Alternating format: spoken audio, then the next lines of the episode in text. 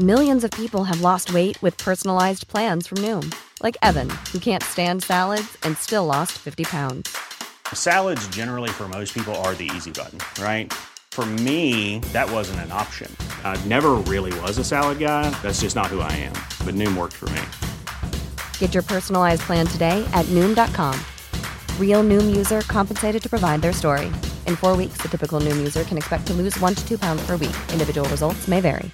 Ready to pop the question? The jewelers at BlueNile.com have got sparkle down to a science with beautiful lab grown diamonds worthy of your most brilliant moments. Their lab grown diamonds are independently graded and guaranteed identical to natural diamonds, and they're ready to ship to your door. Go to Bluenile.com and use promo code LISTEN to get $50 off your purchase of $500 or more. That's code LISTEN at Bluenile.com for $50 off. Bluenile.com code LISTEN.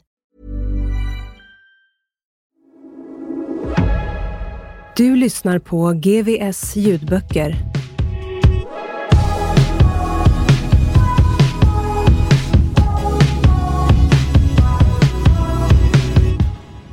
Gårdsfesten. Stolarna stod framme. I dörren välkomnade Ulf bostadsrättsinnehavarna in till informationsmöte. I bakre delen av kontoret hade Ulrika dukat fram kaffe och kakor på en tevagn. När Ulf tagit plats bakom skrivbordet öppnade han mötet med att presentera Morgan Duritz. Morgan är dovhjortens konsult och kommer att hjälpa oss med frågor som dyker upp vad gäller ombyggnationen av vinden, sa Ulf. Hej på dig Morgan, sa Madeleine. Hej Madde, sa Morgan och fortsatte. Om ni undrar hur jag känner Madeleine så driver jag yogaklasser parallellt med mitt jobb som byggkonsult. Jag vill börja med att be er alla ha tålamod. Det här är en stor ombyggnation och det kommer att krävas en hel del av oss alla. Så du kommer hit och tror att du kan ställa krav, sa Edvin. Nej, men ni har ju kommit fram till att ni antagligen vill bygga om vinden. Jag är här för att vara behjälplig i frågor där ni saknar kunskap och tid. Jag har väl inte missförstått att ni vill bygga om vinden? Men nu är det så här, Mr Viktig Petter. Det är långt ifrån ett enhälligt beslut att bygga om vinden, sa Edvin. Ibland styrs vårt land av de röda. Ibland styrs vårt land av de blå. Och det görs få enhälliga beslut runt om i världen, sa Morgan. Nu börjar jag bli förbannad. Borgarstyre är fel vare sig det handlar om majoritet, minoritet eller enhällighet, sa Edvin. Ulf bröt in. Det här är ingen kongress. Vi är här för att vi kommer sälja vinden och vi röstar om det vid nästa möte. Morgan är här för att göra det möjligt. Styrelsen har även valt Uno Fröberg som mäklare. Han kommer i dagarna att börja sälja de fyra lägenheterna på ritning. På nästa möte ska Uno Fröberg presentera två av de fyra köparna. På det viset får vi in pengar för att täcka samtliga kostnader för renoveringen av vinden. Utan att räcka upp handen avbröt Edvin Ulf.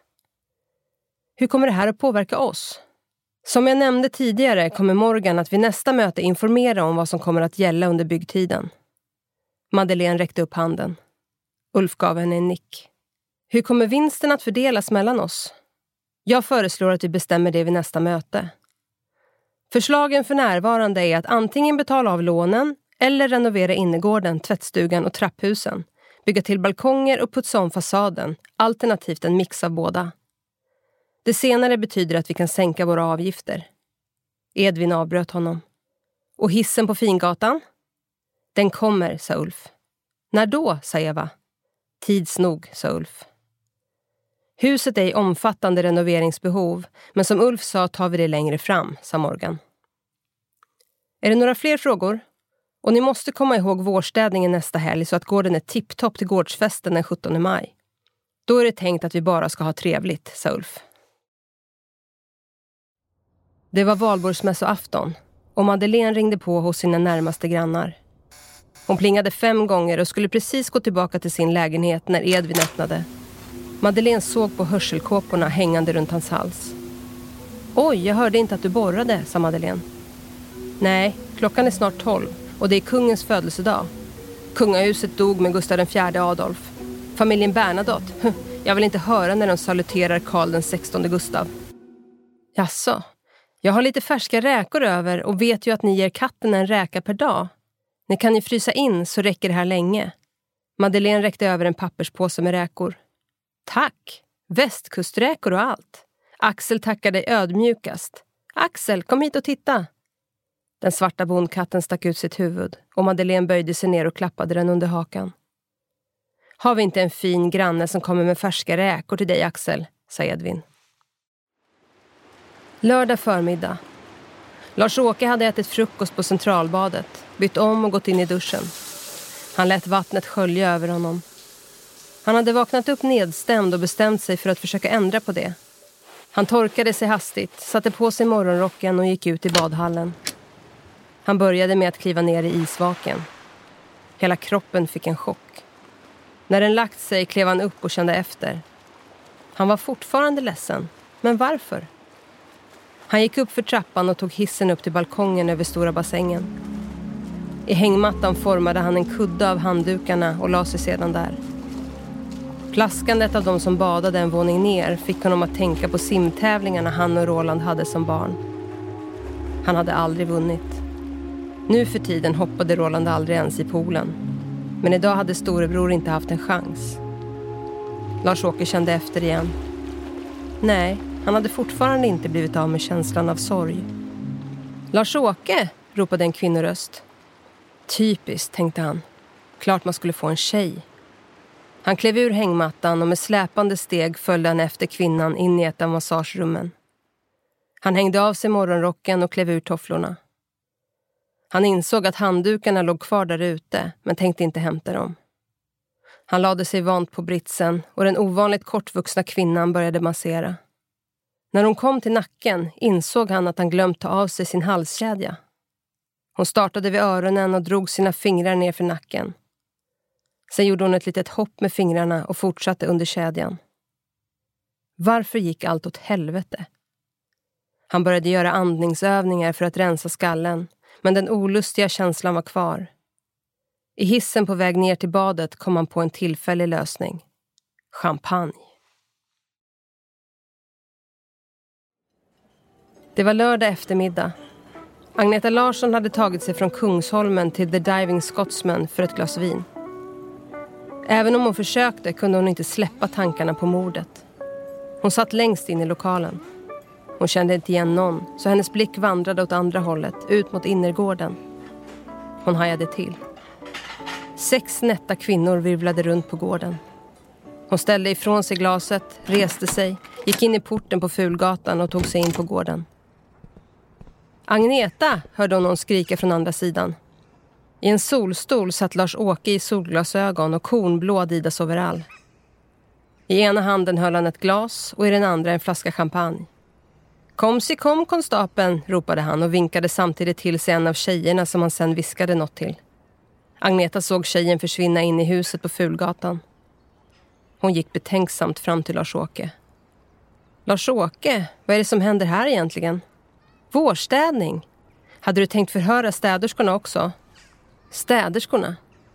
Ja, där är Sofia som jobbar för Yvonne, Agnieszka som jobbar för Ulf och Ulrika, Tanja som jobbar för Edvin och Eva, Ploy som jobbar för Olle och Natasha som jobbar för Elise.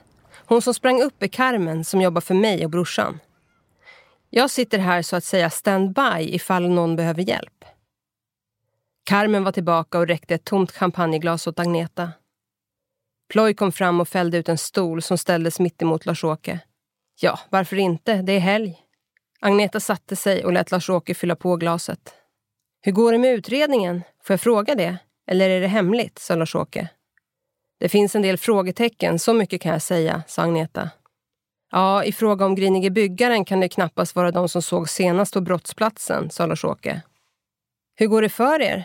Det är inte bara klubbar nu, utan taxi också, har jag noterat, sa Agneta. Plötsligt öppnades dörren från Stjärnes balkong på Fingatan. Hej, jobbar du helg? Ulf såg på Agneta. Ja, jag hade vägarna förbi, sa Agneta. Vi dricker champagne och umgås. Kom ut du med, sa Lars-Åke. Det får bli en annan gång. Är det någon förändring? Saknas fortfarande från Essen, Thiel och Saxby? Ja, de har smitit. Du får rycka dem i örat på nästa möte, sa Lars-Åke. Ulf mumlade något och gick in i lägenheten. Agneta kom på sig själv med att följa Lars-Åkes exempel och höja glaset i en skål. Hon drack upp den skvätt som var kvar, ställde ifrån sig glaset och tackade för sig. Den 17 maj samlades årligen föreningen Dovhjorten för en gårdsfest. Den hade ingenting med Norges nationaldag att göra utan med en inskription i porten på Fingatan. Det var den 17 maj 1879 som fastigheterna på Fingatan och Fulgatan stått färdigbyggda. Alla lägenhetsinnehavare utom Läckeros var samlade samt ytterligare en gäst, Lars-Åke Spjut. Han var uppväxt på Fulgatan och det hade till slut fallit sig naturligt att han deltog. Det hade han gjort varje år. Dessutom bistod han sin bror Roland vid grillen. I år stod Ulf Stjärne för karré på vildsvin, björnfärsbiffar och ryggbiff på älg. Även Georg bidrog med vaktlar, ripa och kaninfilé. Allt marinerades i Lars-Åkes marinad. Ett hemligt recept från hans tid i Kalifornien. Den enda ingrediens som han avslöjat var honung. I år hade Lars-Åke dessutom tagit med sitt egna ljudsystem som spelade hans tonårsidoler. ABBA, Queen, Elton John, Roxy Music och David Bowie. Ulrika hade gjort fransk potatissallad och Marianne hade gjort en rödbetssallad med valnötter och chèvreost. Madeleine hade gjort en indisk linsgryta. Pidde stod för Ramlösa och läsk och Roland för vin och öl. Yvonne hade gjort fruktig bål och serverade gästerna fördrink. Roland grillade och delade ut kött. Lars-Åke stod vid sitt ljudsystem med en kylväska och langade fram öl och läsk. Först i kön var Edvin med två tallrikar. Vad önskas för kött, farbror Edvin, sa Roland. Det beror på vem som har skjutit vildsvinet. Jag vill inte ha trikiner. Ulf har skjutit björn, älg och vildsvin. Jag är säker på att Ulf håller sig till regelverket och skickar in trikinprov. Dessutom får du det genomstekt. Nej, jag tar fågel. Och Eva gör också det, sa Edvin. Edvin hade en gång i tiden fått en silverrevolver med ornament i 40-årspresent av Rolands far, överstelöjtnant Hjalmar Spjut. Revolvern hade tillhört Axel von Fersen och varit med om såväl franska revolutionen och amerikanska frihetskriget som Gustav IIIs kröning. Dock hade den inte kunnat rädda sin ägare från att lynchas till döds utanför Bondeska palatset i Gamla stan. Det var ett vapen som fascinerat Roland allt sedan barnsben. Edvin och Eva hade inga arvingar och när Edvin nu började bli till åren tänkte Roland allt oftare att vid ett dödsfall skulle revolvern kunna hamna på villovägar. Roland tog Edvin åt sidan och serverade honom vaktlar och ripa. Farbror Edvin, jag har kommit att tänka på Axel von Fersens revolver. Om du värderar den på Bukowskis så betalar jag dubbla värdet. Edvin såg förnärmad på honom. Det känns fel att den ska ha ett pris. Historien har inget pris. Den dagen jag faller av pinn kommer jag att ha testamenterat den till dig, Roland. Eller vänta nu, kanske Armémuseum? Edvin log, klappade Roland på axeln och fortsatte. Håll dig bara i skinnet, gosse, så kommer den tids nog att pryda din vägg. Eller Armémuseets. Eva gick fram till Lars-Åke och hämtade dricka. En pilsner och ett glas rött. Var du tvungen att ta med dig grammofonen? Räckte det inte med festen i vintras, sa hon. Men madame, bara för din och Edvins skull spelar jag endast lugna låtar på låg volym. Lyssna. Tiny Dancer. Vilket fint pianospel. Lars-Åke öppnade en öl och hällde upp ett glas rött. Vin till madame och pilsner till pappsen. Glöm inte att gå till Yvonne och ta för er av bålen. För jag lovar er, den är gudomlig i år. Ulf stod bredvid Roland och grillen. Du är verkligen en grillmästare du. Annars då? Hur rullar din business? Ulf boxade till Roland över axeln. Bara bra, chefen. Och du? Affären stänger aldrig. New York, London, Tokyo. Klockan är alltid mitt på dagen någonstans i världen. Men du, Ulf, allvarligt. Du får inte tappa bort familjen. Framförallt måste du tänka på att du ska göra så att din fru känner sig sedd. När du inte längre orkar är det bara frun och sonen som är kvar. Roland serverade honom en stor bit karré. Georg kom fram till Roland. Jag börjar nog med lite fågel. Ska du inte ha riktigt kött, sa Ulf. Mindre mål, mer precision, sa Georg. Ja, ja, grabbar. Och större skor, mer i brallan. Ni är duktiga båda två. Allt sammans är förstklassigt kött, sa Roland. Ulf sträckte fram handen. Jag ber om ursäkt, Georg. Vi är lyckligt lottade. Underbara fruar och barn. Och se dig omkring. Vårsolen skiner på oss.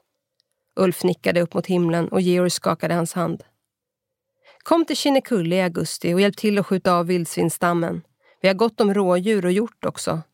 Jag ska absolut tänka på saken, sa Georg och vände sig om. Han ryggade till. Där stod Lars-Åke med öppen famn. Försoningens tid är här, Lars-Åke kramade om Georg. Han höll kvar en arm över Georgs axel, förde honom till sitt ljudsystem och serverade honom vin. På väg därifrån gick Georg rakt in i Ulrika som var på väg att hämta dryck. Oj, hoppsan! Är det inte dags för en ny tennismatch snart? sa Georg lågt. Nej, jag har slutat spela tennis. Ja, jag har också lagt racketen på hyllan. Vet inte varför jag frågade, mumlade Georg. Han tittade sig omkring, upptäckte till sin lättnad sin dotter stå och prata med William och gick dit. Lars-Åke vinkade till sig William och bad honom sköta dryckesutskänkningen en liten stund. Han satte på en samlingsskiva med Queen, plockade upp två flasköl och gick fram till sin bror. Nu står vi här, 45 år senare, och fortfarande leker vi runt på gården. Lars-Åke räckte honom en öl. Ja, och på den tiden stod pappa vid grillen. Roland serverade Lars-Åke en tallrik med vaktlar och ripa. Har Agneta varit på dig något mer? Lars-Åke tog en klunk öl och såg på Roland. Hon springer runt och ställer frågor. Men jag tycker det verkar långsökt att mördaren skulle ha koppling till någon i husen, sa Roland. Nej, när man tänker efter verkar det ju orimligt, sa Lars-Åke. Å andra sidan, du har själv sett hur många kändisar som besökt våra klubbar. Kanske är det så att vi alla har skelett i garderoben. Vi får nog bara aldrig veta vad som fanns i hans. Roland tog en klunk öl. Madeleine kom fram till Roland. Hej fina granne, var finns vinet? Roland la armen över hennes axel och förde henne mot sin brors ljudsystem under vilka kartongerna med viner stod. Det gick inte ens på en sekund. Dörren hade slagits upp och en bastant ung man kom rusande mot dem skrikande. Madeleine, din jävla slampa! Roland vred bort Madeleine i en rörelse, släppte henne och tog två snabba steg mot mannen. Med ett kraftigt slag rakt över hakan fällde han honom till marken. Roland vände sig mot Madeleine. Vem i hela friden är det här? Henrik, en idiot som inte kan ta ett nej. Mannen kvicknade till och reste sig sakta. Roland pekade på honom. Du är inte inbjuden. Kom aldrig mer tillbaka. Vi får väl se, sa mannen och sprang därifrån med Lars-Åke efter sig. Efter en minut var Lars-Åke tillbaka. Han var snabb, jag hann inte ifatt. Roland vände sig mot Madeleine. Låt mig veta om du får problem med den snubben igen. Han vände sig mot bordet med grannar som plötsligt satt alldeles tysta. Nu fortsätter vi festen. Lars-Åke och Roland gick och satte sig vid bordet bland övriga gäster. Olle satt mittemot Edvin och Eva. Vad håller änkan hus? Ni bor väl på samma våningsplan, sa Olle. Hon är i Paris och vi vattnar hennes blommor. Hon är i sorg, så håll dig borta från henne, sa Eva. Jag menade inte så. Jag ville bara höra mig för om hur hon mår. Det var ju fruktansvärt det som hände. Ja, fruktansvärt för hela Fingatan, sa Edvin.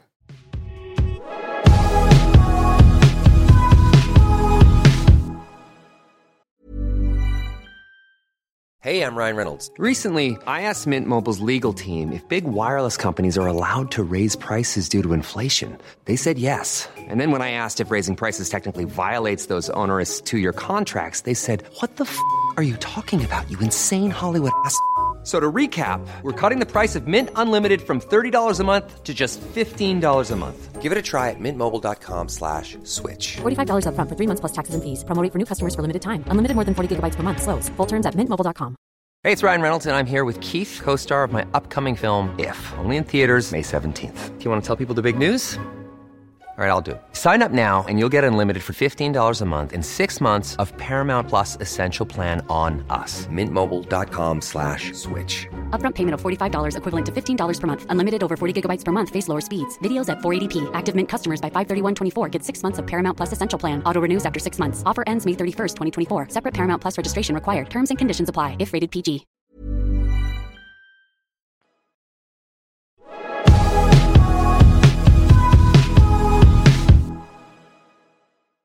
Solen gick ner över Fingatan och Fulgatan. Kvar på gården var bara Roland, Lars-Åke och Yvonne. De plockade undan det sista från festen. Dörren slogs upp. Ut på gården sprang Madeleines plågoande, tätt åtföljd av två kompisar. Där är den jäveln! Henrik pekade på Roland som släppte stolarna han bar på. Du igen! Roland såg förvånat på honom. Henriks vänner stannade upp och slet tag i sin kompis. Vet du inte vem det är? Roland Spjut, sa den ene. En hög smäll hördes. Trion svängde runt. Lars-Åke hade smält igen gårdsdörren, gick sakta mot dem och hytte med pekfingret. Vi har inte gjort något, Lars-Åke, sa den andra vännen. Från det andra hållet gick Roland mot trion. Yvonne som stod vid bortre sidan av gården höjde rösten. Stopp! Stanna! Samtliga vände sig mot henne. Vi vill väl inte ha bråk här, sa hon. De här jepparna kommer hit och tror att de kan angripa Madeleine. Lars-Åke såg på Yvonne och fortsatte. Men jag har en idé. Han vände sig mot trion. Om det möjligtvis är så att ni pojkar inte vill bråka så tycker jag att ni gör en liten donation på 100 000 kronor till kvinnojouren. Bevis på donationen postar ni till Roland när det är betalt och klart. Men, han Henrik säga, det blir jättebra, sa hans vänner i kör. Den ena vännen nickade mot Roland. De började gå mot utgången och när de närmade sig Lars-Åke pekade den ene på Henrik. Han är ledsen. Han visste inte vad han gjorde. Jag är säker på att han inte vet vilka ni är. Okej, gå nu. Glöm bara inte donationen.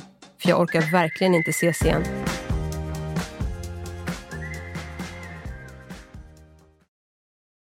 Roland bar upp grillen på vinden. Yvonne satt ensam vid borden. Lars-Åke gick fram med två glas och en flaska vin och sjönk ner på bänkraden framför henne. Vad händer i mediebranschen? Lars-Åke fyllde upp ett glas åt Yvonne och räckte henne. Det är lika stökigt som i din bransch. Yvonne höjde glaset i en skål. Åh tusan! Uppriktigt sagt, jag trodde din var värre. Lars-Åke skålade med henne. Du ser verkligen välmående ut, så det är svårt att tänka sig att du skulle ha det så hårt. Vad är hemligheten? Hur håller du dig i form, Lars-Åke? Jag gör väl som alla andra, tränar på gym och hemma med gummiband och hantlar. Jag har också försökt men skulle nog behöva en sån där personal trainer. Vad säger man? PT, suckade Yvonne. Vad ska du med en sån till? Du har ju mig. Följ med mig någon eftermiddag så ska jag köra hårt med dig, sa Lars-Åke. De två fortsatte att prata om den grekiska övärlden tills det sista vinet var uppdrucket. På dejt. Agneta Larsson hade bara förhört Georg von Essen ute på gården i samband med upptäckten av liket. I flera veckor hade hon jagat honom och hans fru. Om de inte varit bortresta så hade det alltid varit något trassel med att råda ihop ett möte då de alla tre kunde träffas. Men idag hade de avtalat tid. Hon ringde på dörren. En höggravid kvinna öppnade. Hej, Marianne von Essen. Agneta Larsson. Trevligt att få ett ansikte på någon man talat med i telefon. Har du din man här också? Han fixar kaffe. Kom in i köket. Agneta följde henne in och hälsade på Georg som bad henne slå sig ner. Gratulerar till tillökningen. Vet ni vad det ska bli? Agneta nickade mot magen. Nej, vi vill att det ska bli en överraskning, men hoppas på en pojke. Eller vad säger du, Georg? Vi har ju en flicka, Anna, som börjar bli stor nu. Ja, fast en flicka går lika bra, sa Georg och strök handen över Marians mage. Georg, vi talades ju vid på dagen för upptäckten av liket, sa Agneta. Mm, det var verkligen en fruktansvärd dag. Georg serverade kvinnorna kaffe och satte sig mitt emot Agneta som just tagit fram sitt anteckningsblock. Du kom alltså in i tvättstugan och där stod Madeleine och William. Och jag vet ju vad det där handlar om så det behöver vi inte ta upp. Men jag undrar vad du gjorde där? Ja, vad gjorde jag där? Det har jag glömt. Men det måste varit för att boka en tvätttid.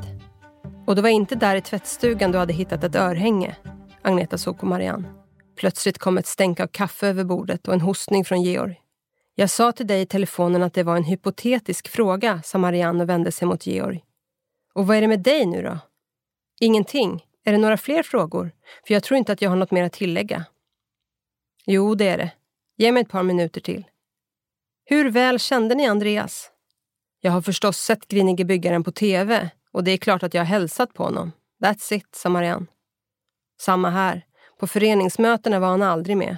Inte en enda gång. Det var alltid bara hon, författaren, Elise Läckeros, som deltog, sa Georg. Noterade ni något ovanligt, annorlunda eller något som ni tyckte var märkligt dagarna kring mordet i tvättstugan, sa Agneta. Georg och Marianne såg på varandra och skakade på huvudena. Tänk efter, det kan vara vad som helst, sa Agneta.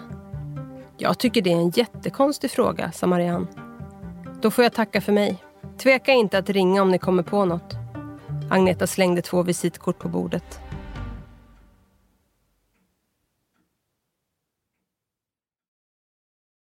Lars-Åke låste upp dörren till Roland och Anita. Du kan väl åtminstone plinga på innan du kommer, sa Roland. Okej, ska vi ut och käka direkt, sa Lars-Åke. Nej, först vill jag se de där litografierna du köpt. Roland nickade mot mappen som Lars-Åke bar på. Självklart, vi går in i biblioteket. De gick in i biblioteket och Lars-Åke la mappen på bordet. Han tog fram fem litografiska blad och ställde sig stolt vid bordet. Det var bilder på muskulösa motorcykelkillar, byggnadsarbetare och matroser involverade i sexuella handlingar av vilka några kunde beskrivas som våldtäktsartade. Nu måste du vara uppriktig. Vad tycker du? Han slog ut med handen. Oj, oj, oj. Det här betalade vi alltså 300 000 för, sa Roland fundersamt. Och då kommer bara att öka i värde. Tom of Finland dog 1991. Man kan väl inte heta Finland i efternamn? Kan man det? sa Roland. Det var en pseudonym han tog när han på 50-talet började sälja bilder till amerikanska gaytidningar. Du förstår, det där var känsligt i Finland. Där har vi bögar inte alltid haft det så lätt. Det här kanske var en bra affär ändå. Polisen skulle inte fatta värdet. Om man kunde skriva av det som kontorsinteriör, tänkte Roland och klappade sin bror på axeln. Men ska du hänga upp de här affischerna hemma hos dig får du fan öka hemförsäkringen. Inte affischer, litografiska blad, sa Lars-Åke. Ja, ja, glöm bara inte hemförsäkringen. Nu går vi och äter, sa Roland. Först går vi till Hotell Diplomat och firar mina inköp med en drink, sa Lars-Åke.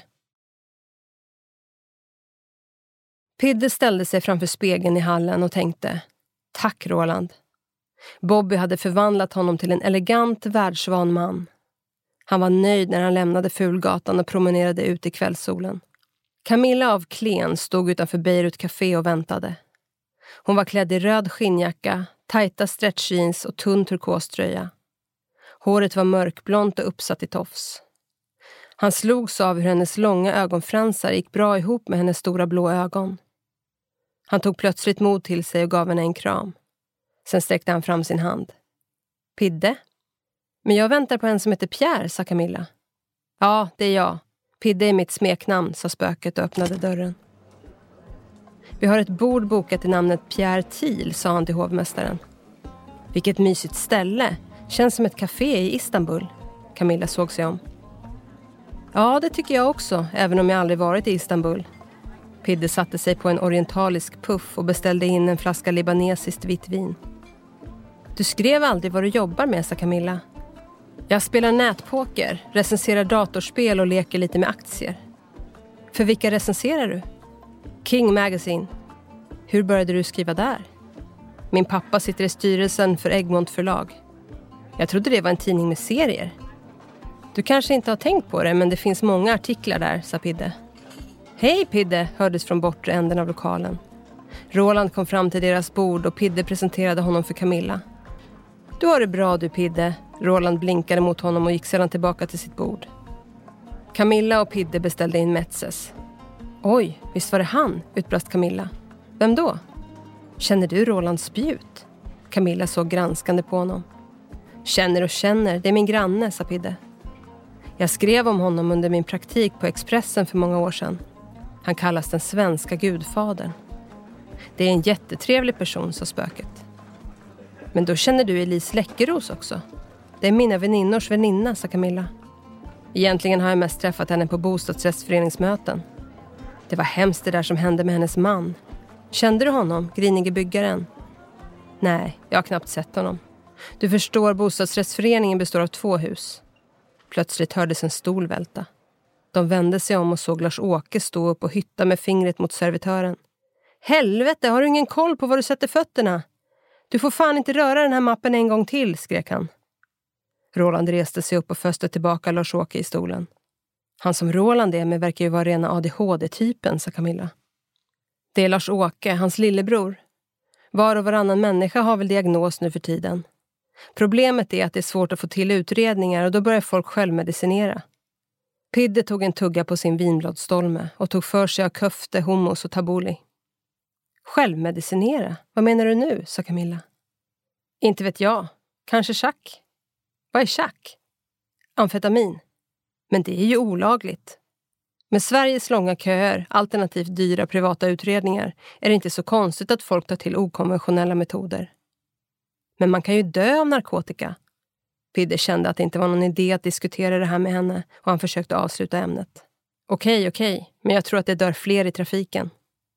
Pidde tänkte att för en lyckad dejt skulle fokus vara på kvinnan. Hur skulle han nu göra? Nu pratar vi om dig, tycker jag. Om mig? Du skrev att du var chefredaktör för mamma, så du har alltså barn? Nej, gud nej. Vad då? Har du? Nej, det har aldrig blivit av. Jag vill ju såklart ha barn, flera barn, sa hon allvarligt. Han noterade hennes irriterade uppsyn och tog snabbt glaset och förde det mot läpparna. Ja, barn är ju söta. Förresten, gillar du att resa? Har du varit utomlands i år? Nej, men det blir Sardinien nu i sommar. Smaragdkusten. Det ska bli jättetrevligt. Har du varit där? Nej, men jag tycker att du ska åka över till Korsika när du ändå är där, sa Pidde. Korsika? Hur är det? Jag har aldrig varit där, men jag såg ett reseprogram där man åkte från Sardinien till Korsika. Plötsligt såg de Lars-Åke nästan springa mot deras bord. Men Pidde, jag måste få tacka för kontakten med din kompis. Hon gör filmer i precis min smak, så jag kommer att intervjua henne. Lars-Åke vände sig mot Camilla, presenterade sig och gick. Så du är även nära vän med Roland Spjuts utagerande lillebror? Hon hann inte avsluta meningen förrän Lars-Åke var tillbaka och pekade på Pidde. Nu har jag sagt till kyparna att er nota står på mig. Än en gång, uppriktigt tack. Vad gillar du för tv-program? sa Camilla efter en stunds tystnad. Jag har inga favoritprogram. Jag kan sappa mig genom det mesta utom såna där jävla bygg och matlagningsprogram. Jag hatar dem verkligen. Och du då? Jag gillar Kockkampen. Så mycket bättre är också bra. Så mycket bättre?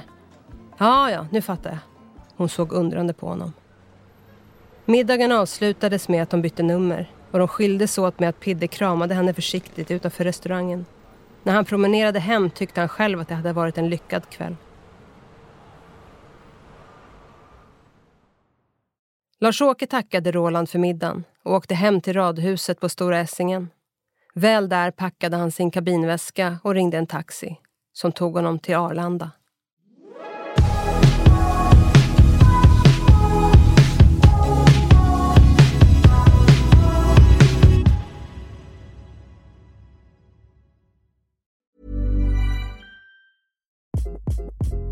Hi, this is Craig Robinson from Ways to Win, and support for this podcast comes from Invesco QQQ, the official ETF of the NCAA. The future isn't scary. Not realizing its potential, however, could be. Just like on the recruiting trail, I've seen potential come in many forms as a coach. Learn more at Invesco.com slash QQQ. Let's rethink possibility. Invesco Distributors, Inc.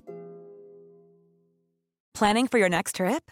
Elevate your travel style with Quince. Quince has all the jet setting essentials you'll want for your next getaway, like European linen, premium luggage options, buttery soft Italian leather bags, and so much more. And is all priced at 50 to 80% less than similar brands. Plus, Quince only works with factories that use safe and ethical manufacturing practices. Pack your bags with high-quality essentials you'll be wearing for vacations to come with Quince. Go to quince.com slash pack for free shipping and 365-day returns.